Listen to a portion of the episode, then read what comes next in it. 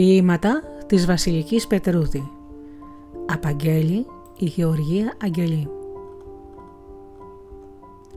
Γλώσσα μετρική Μέσα στο θόρυβο του πλήθους απέτυχα να με βρω. Περιπλανήθηκα σε ατελείωτες παραγράφους και μακροσκελείς προλόγους, σε άριθμα πεντάγραμμα και κακόφωνους ήχους. Όταν επέστρεψα στους λευκούς διαδρόμους των παύσεων, θυμήθηκα και ξαναμίλησα τη μητρική μου γλώσσα, τη σιωπή.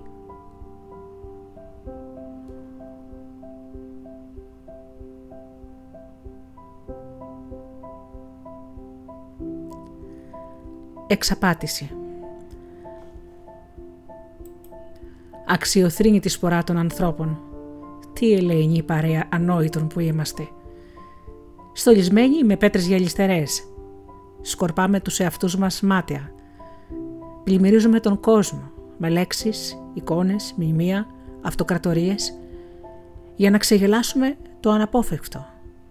Να σπάσουμε το μοιραίο κύκλο. Μα πόσο αδιάφορα τα σύμπαντα για όλα αυτά.